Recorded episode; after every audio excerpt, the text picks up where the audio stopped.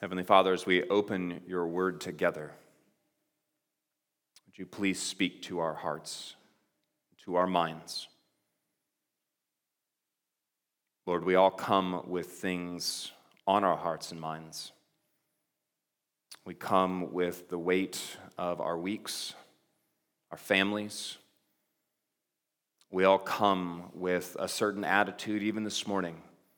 Maybe it's based on what happened as we were getting up. Maybe it's something that happened last night or even on the way here. But we all come with stuff. Lord, I pray that you can cut through everything this morning and speak to us by your Spirit. Encourage and equip us in all areas of life to live kingdom first. Every day of every week of every year for the honor and glory of our Savior Jesus. Amen. Please be seated.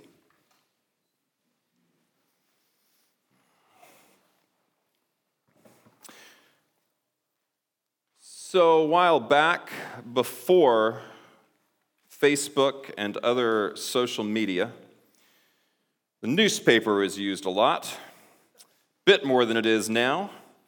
One of the things that used to be printed in newspapers at times were wedding announcements.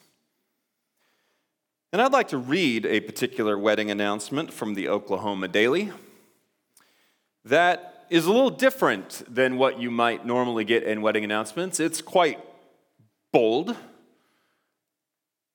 I'll just read it. From the Oklahoma Daily Parents Liz and Wilson Wainwright are proud to announce the wedding of their daughter Alyssa Wainwright. Unfairly snubbed gymnast from the 2008 Olympic trials winner of gold medal in balance beam and uneven parallel bar at Oklahoma State Championship in 2017. Member of the NCAA silver medal winning gymnastics team at Oklahoma State, where she was on a full athletic scholarship after graduating. From the distinguished Tate High School with a 3.9 GPA, while simultaneously graduating from Libertyville Gymnastics Academy as a gold medal winner in three of four disciplines, her groom, Luis Camacho, is a six foot, 189 pound quarterback with a 4.2 time and a 38 inch vertical leap, who is now playing for Arena Football's Washington Valor after a career with the CFL Saskatchewan Roughriders and a brief stint with the NFL Detroit Lions, who cut him as if they could do better. I mean, the Lions. Really? Luis was drafted by the Lions after three years at Oklahoma State, where he probably should have stayed one more year and moved up to the first round, which would have been more guaranteed money. Meanwhile, the Lions went 4 and 12 right after cutting him. So it looks like they'll be missing the playoffs and the wedding. We wish the couple love, happiness, and an injury free future in coaching once their playing careers have ended. How's that for a wedding announcement? It's also fake. It's not real, um, but it was presented as real. Um, this was on Wait, Wait, Don't Tell Me. When they do the bluffing and they do three things, you got to figure out which one is right, and this was one of them. And this giant, huge, you know, big thing, which all wedding announcements are giant, right? I mean, you're getting married. It's kind of a big deal. Now, if you do it like that, it's a really big deal. It's a big deal. This morning, I want to talk about a really big announcement. Honestly, I think it's crazier than that one. As nuts as that particular announcement was, with all of those details and everything, and which I really wish it was real because it was a great announcement, I want to talk about one that is even crazier. Open up your Bibles to John chapter 17. John chapter 17. Lori read this first part here.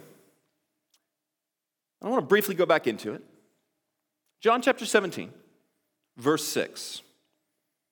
I have manifested your name to the people whom you gave me out of the world. All right, notice who he's talking to. He's having a reporting time right now. He's talking to the Father to say, Here's what I've done. Yours they were, and they and you gave them to me, and they have kept your word. This is what's been happening in the ministry. I've been doing the things you wanted me to do. I gave them your word, and they are holding on to your word. Now they know, they know it, that everything you've given to me, and when we talked about the giant bracelet, I mean, everything Jesus did was coming from the Father. What he said, what he judged, what he spoke, all of it. So the stuff you've given to me, I have given to them. They know it's from you. Verse 8 For I have given them the words that you gave me, and they have received them. And they have come to know in truth that I came from you, and they have believed that you sent me. This is his report. We're at the end. I mean, this is the end of his ministry, at least on earth. And he's reporting back here's what's happened. I've done all the things you wanted me to do. I've taken what you've given me, I've given it to them. They've believed, they've received the words. I'm praying for them, not praying for the world, but for those whom you have given me, for they are yours. All mine are yours, and yours are mine, and I am glorified in them. And then verse 11 And I am no longer in the world, but they are in the world, and I am coming to you. Do you know what's happening?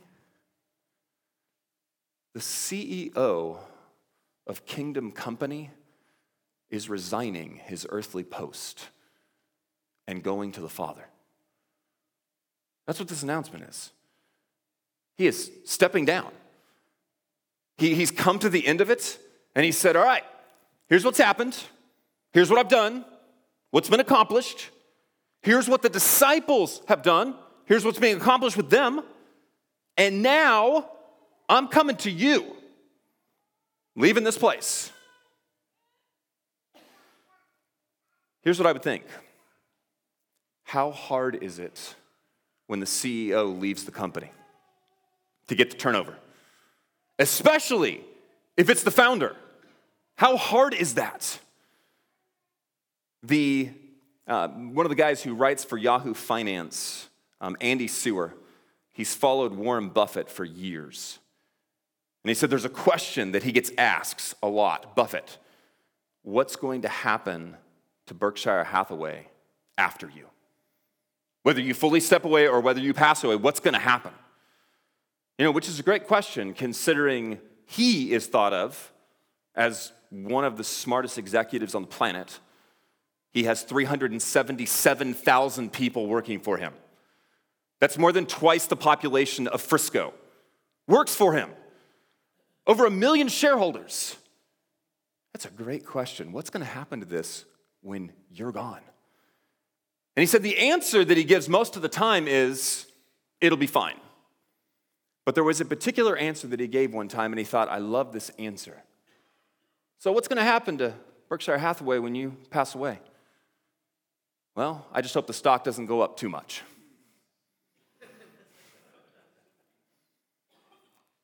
And here's what Andy said. Based on what he's seen, the interviews, and following, he said, Buffett's got an exit strategy. And he's already started implementing it. He's been giving more and more power to different people. He's been stepping back from things that he already has an exit. He's, he's got the succession plan. But you still think, is it going to work? I mean, this is such a gigantic company. Who could take over after Buffett? You know that phrase, the man? I mean, if any of you can say that about anybody, it's Warren Buffett. He's the man. You think Steve Jobs. Takes over after Steve Jobs? Who takes over after Jesus Christ? Just think about it. Who takes over after the lion of the tribe of Judah, the king of kings, the son of God, has started something on earth, established the kingdom, and says, All right, I now am going back to my father. But you guys are still in the world. Guess what your job is? I'm handing this baby over to you. Are you serious? like, you're God. Couldn't you have come up with a better plan? I mean, more creative? For example, an archangel, Michael, Gabriel, they could have taken this thing over and probably done a real bang up job with it, right? He's handing it to people, to disciples. It's yours now. It's ours. We're supposed to carry on after Christ. We're supposed to carry on what he's been doing. This language in verse 10 is kind of scary to me. All mine are yours, and yours are mine, and I am glorified in them. He says that about himself a couple of times. The Father is glorified in the Son. And I get that. But he's going to be glorified in me? Now, let me just ask anybody feel qualified to do this? Anybody look at your life and go, I got this? Yeah, I could take over after Jesus. I mean, this is this is big. This is a like you've got to I struggled with this all week going, Lord, there had to have been something better because I just am not qualified for this. And I'm pretty sure most of the people I know feel the same way not qualified for this. However, this is what I realized. When we say we are not qualified for this, we are not really making a statement about us. We're making a statement about Him. Because He chose us to do this.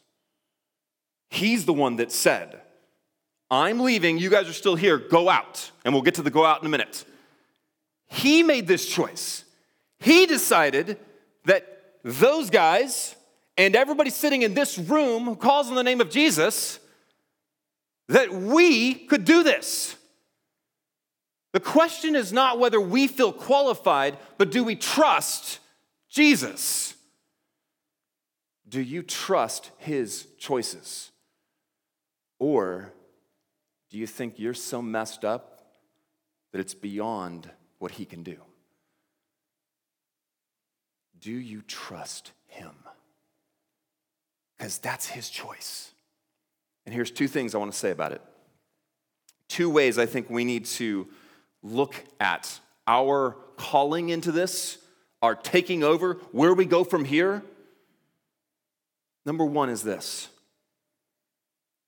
the potter is the one who gets to determine, especially if he's keeping it, the function or the role of the pot.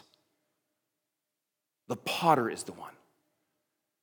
Right? Do you know that God took shepherds and made them kings?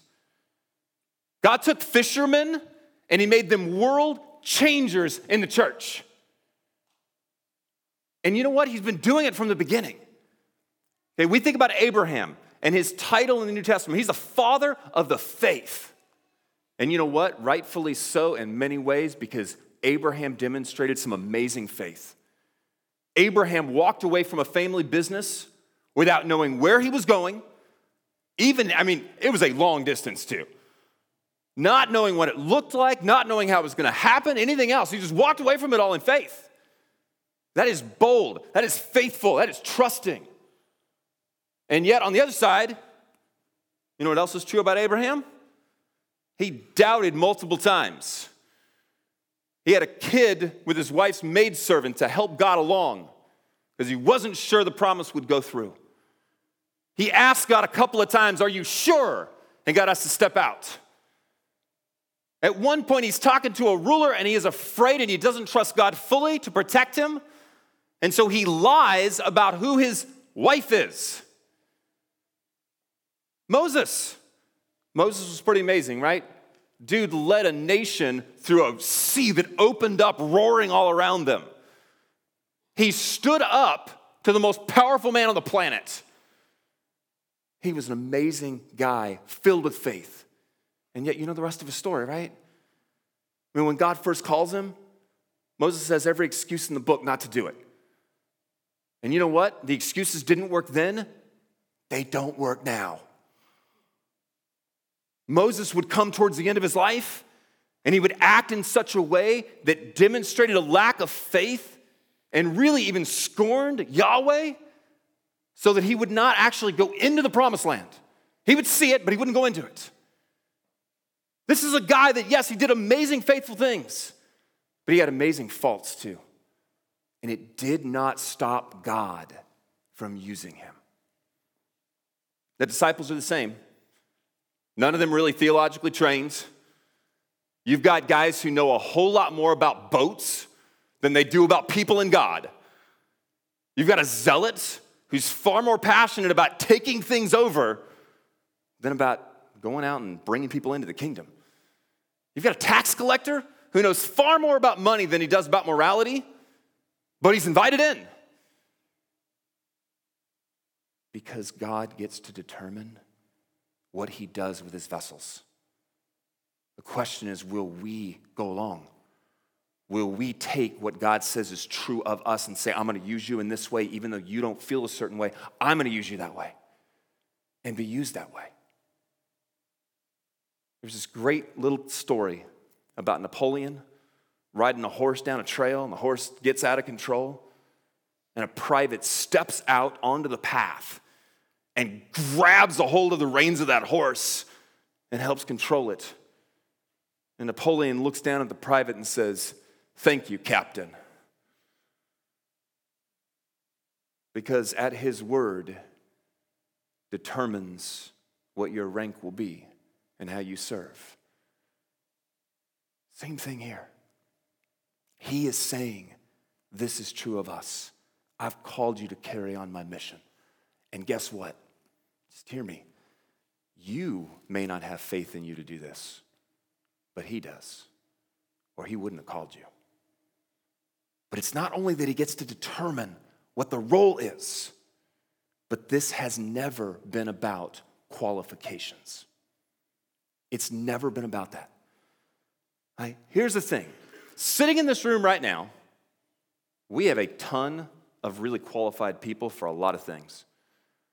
We got a bunch of really smart folks and a bunch of really talented folks sitting in this room in all kinds of areas. Does God use that? Absolutely. God uses those things. But that's not the starting point. The starting point is never my qualifications, it is His. It is never what I can accomplish, but what He can accomplish through me. And when we start with us, and how often do we do that? I don't think I can do this, or I, have screwed up, or I sinned over here, or I, I just I don't feel ready. We start with us. Well, when we start with us, you are right. We're going to fail more often than not if we even try. How many times have we not even stepped forward because we're starting with us instead of starting with Him? He is the one that qualifies us, He is the one that empowers us. He is the one that says, I've called you to do something and I'm behind you. It's not about qualifications, it's about surrender. There's a great quote by D.L. Moody. He has this written in one of his Bibles next to Isaiah 6 8. Um, in Isaiah 6 is where Isaiah is out there and like he knows his sinfulness and he's like, go away from me. And then he gets cleansed by the coals. And then finally, there's the word, whom will go for, who will go for us? And Isaiah says, send me. Now, just before that, he was not qualified. He knew it, he didn't felt it. But then God stepped in, and now Isaiah humbly is saying, send me. And next to that verse, D.L. Moody has this written I am only one, but I am one. I cannot do everything, but I can do something. What I can do, I ought to do. And what I ought to do by the grace of God, I will do. It is not about our qualifications, it's about Him. And what He calls us to, He equips us for. Will we step out? And you know what? He's done three things to equip us for this. He has prayed for our protection. We're going to talk about that just very briefly. He has given us authority to go. And He has given everything He has to give so that you and I have everything we need to go. Look back at your Bible.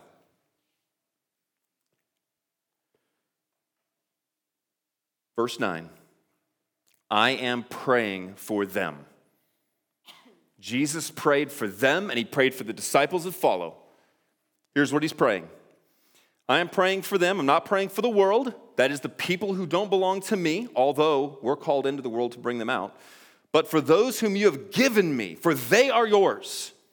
All mine are yours, and yours are mine, and I'm glorified in them. I'm no longer in the world, but they are in the world, and I am coming to you. And here you go first petition Holy Father, keep them in your name.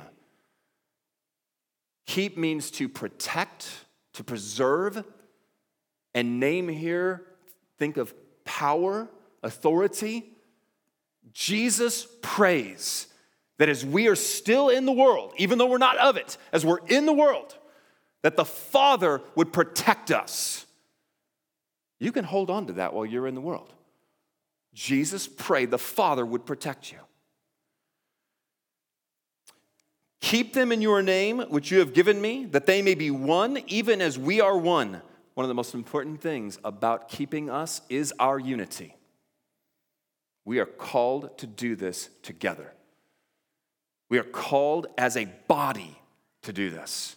You're never alone in what you are doing, and you're not supposed to be. Verse 12 While I was with them, I kept them in your name, which you have given me. I've guarded them, and not one of them has been lost except the son of destruction, that the scripture might be fulfilled. But now I'm coming to you, and these things I speak in the world that they may have joy fulfilled in themselves. Joy. Knowing that the Father offers protection for us in the world. Knowing that we can be a body and we're not alone. He says you can have joy. I have given them your word, and the world has hated them because they are not of the world, just as I am not of the world. I do not ask you take them out of the world. Don't pray for that. We're supposed to be here. We are supposed to be doing the work of Christ until he calls us home. But that you keep them from the evil one. He's just mentioned Judas. Right? And in John's theology in particular, it is the evil one who runs the world. And so if we're asking God for protection from the world, then we definitely want it from the evil one. Because the devil is real and the devil is active. But here is Jesus praying for protection for his people against him. Verse 16, they are not of the world, just as I am not of the world. And then finally, his third petition sanctify them in the truth. Your word is truth. Set them apart. Let your word be the thing that as they go into the world, they are aligned with this. Hey, we've been talking a lot about orienting life. Here is Jesus actually praying that the Father would orient and align our lives with His Word, protect us from the devil, protect us from the world, so that we can go into the world and continue the work of Christ. Where do you most often find Jesus? It is not holed up in a church, it is out in the world among the people. It is sharing and manifesting the Father to people. That's how we started this whole thing. I have manifested you. That's what we're called to. And we have protection and we have the Father working in our lives. And folks, we can go. In fact, he says, As you sent me into the world, so I have sent them into the world. You and I have authority to go out into the world with the protection of the Father and share the truth compassionately, lovingly, and with conviction. And, and, and I'm encouraging you. Um, I know what it's like to feel like you want to share with somebody and to be afraid. To feel like maybe I won't have the right words. You ever felt that?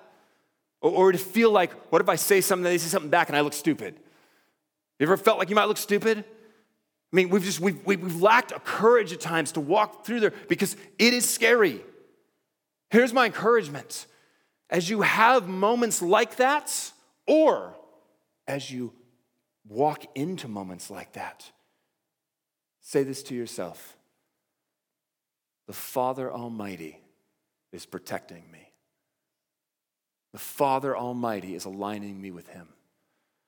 And Jesus Christ, who has died and rose again, has given me the authority to go and talk to this person about Him. It does not matter if this person thinks I'm dumb or not, or I don't have answers. I'm going in the authority of Jesus. I can walk up and have this conversation. I can walk up and pray for somebody. I can walk up and share the life that God has given me with somebody else, no matter what the outcome is, because I have the protection and the authority of God to do it. And, verse 19, and for their sake I consecrate myself, that they also may be sanctified in truth. That word to sanctify, to consecrate, this is Jesus setting his entire life apart for the work of the kingdom. In all of it, as he lived, as he died, and as he rose, his entire life was set aside that we would have a model of what it looks like to live kingdom first.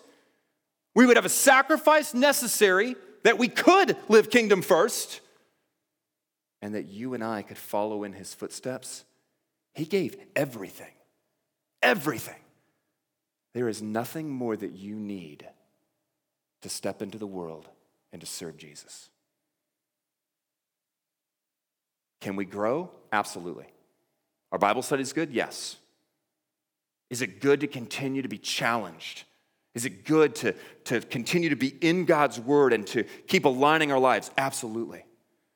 But right now, at this moment, with no further training and no further Bible studies, you are absolutely qualified to walk out in the authority of Jesus and to share the kingdom with people.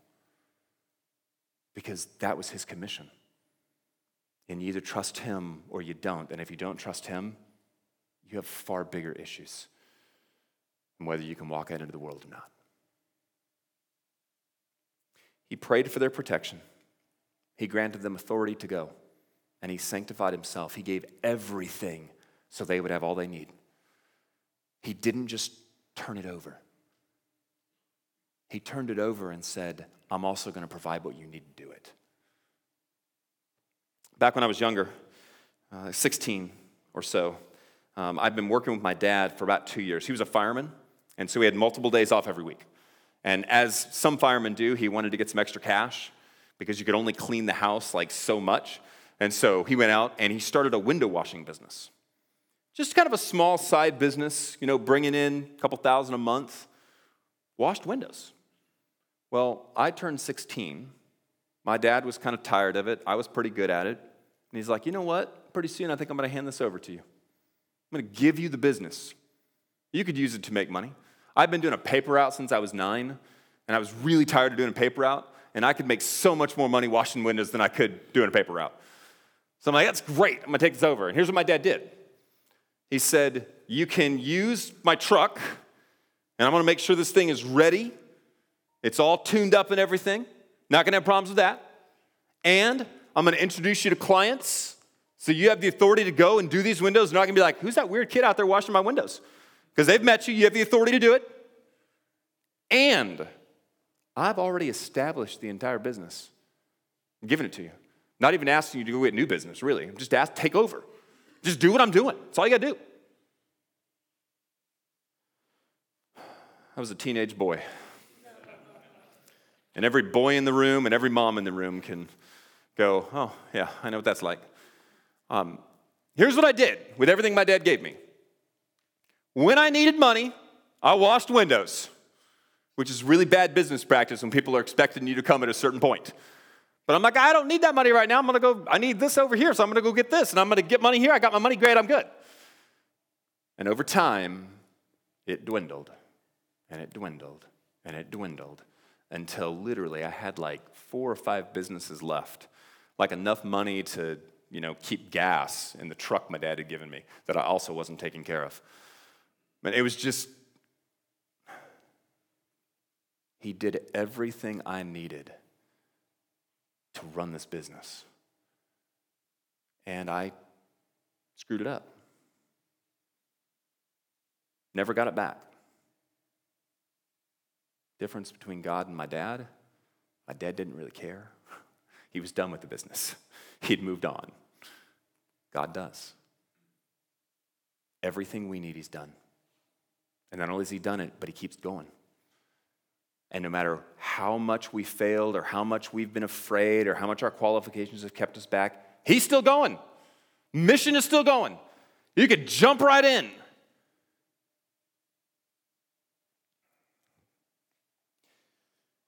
All right. This one is real. From the Palm Beach Post The bride, a graduate of Fay School and Miss Porter's School, graduated from Georgetown University. She's a member of the Daughters of the Colonial Wars, the Society of the Friends of St. George's, and descendants of the Knights of the Garter, and the Metropolitan Club in Washington, D.C. She's descended from the French Count Guyon de Metz and the English baron Falcois Fitzwarren, who was at Magna Carta. They were the subjects of the most famous 13th century manuscript, the Romance of Falcois Fitzwarren.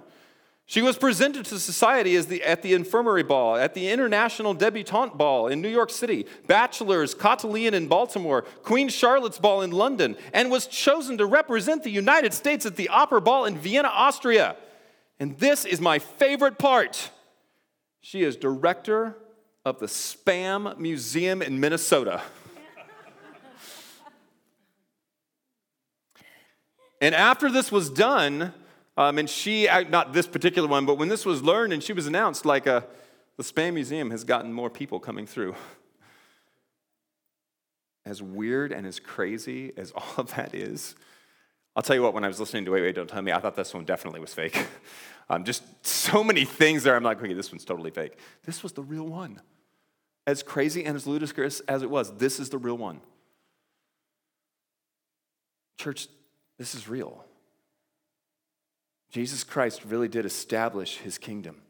He really did start this massive movement to completely revolutionize the world and eventually have a new heavens and a new earth where we will live for eternity in resurrected bodies, glorified with him. He really did that.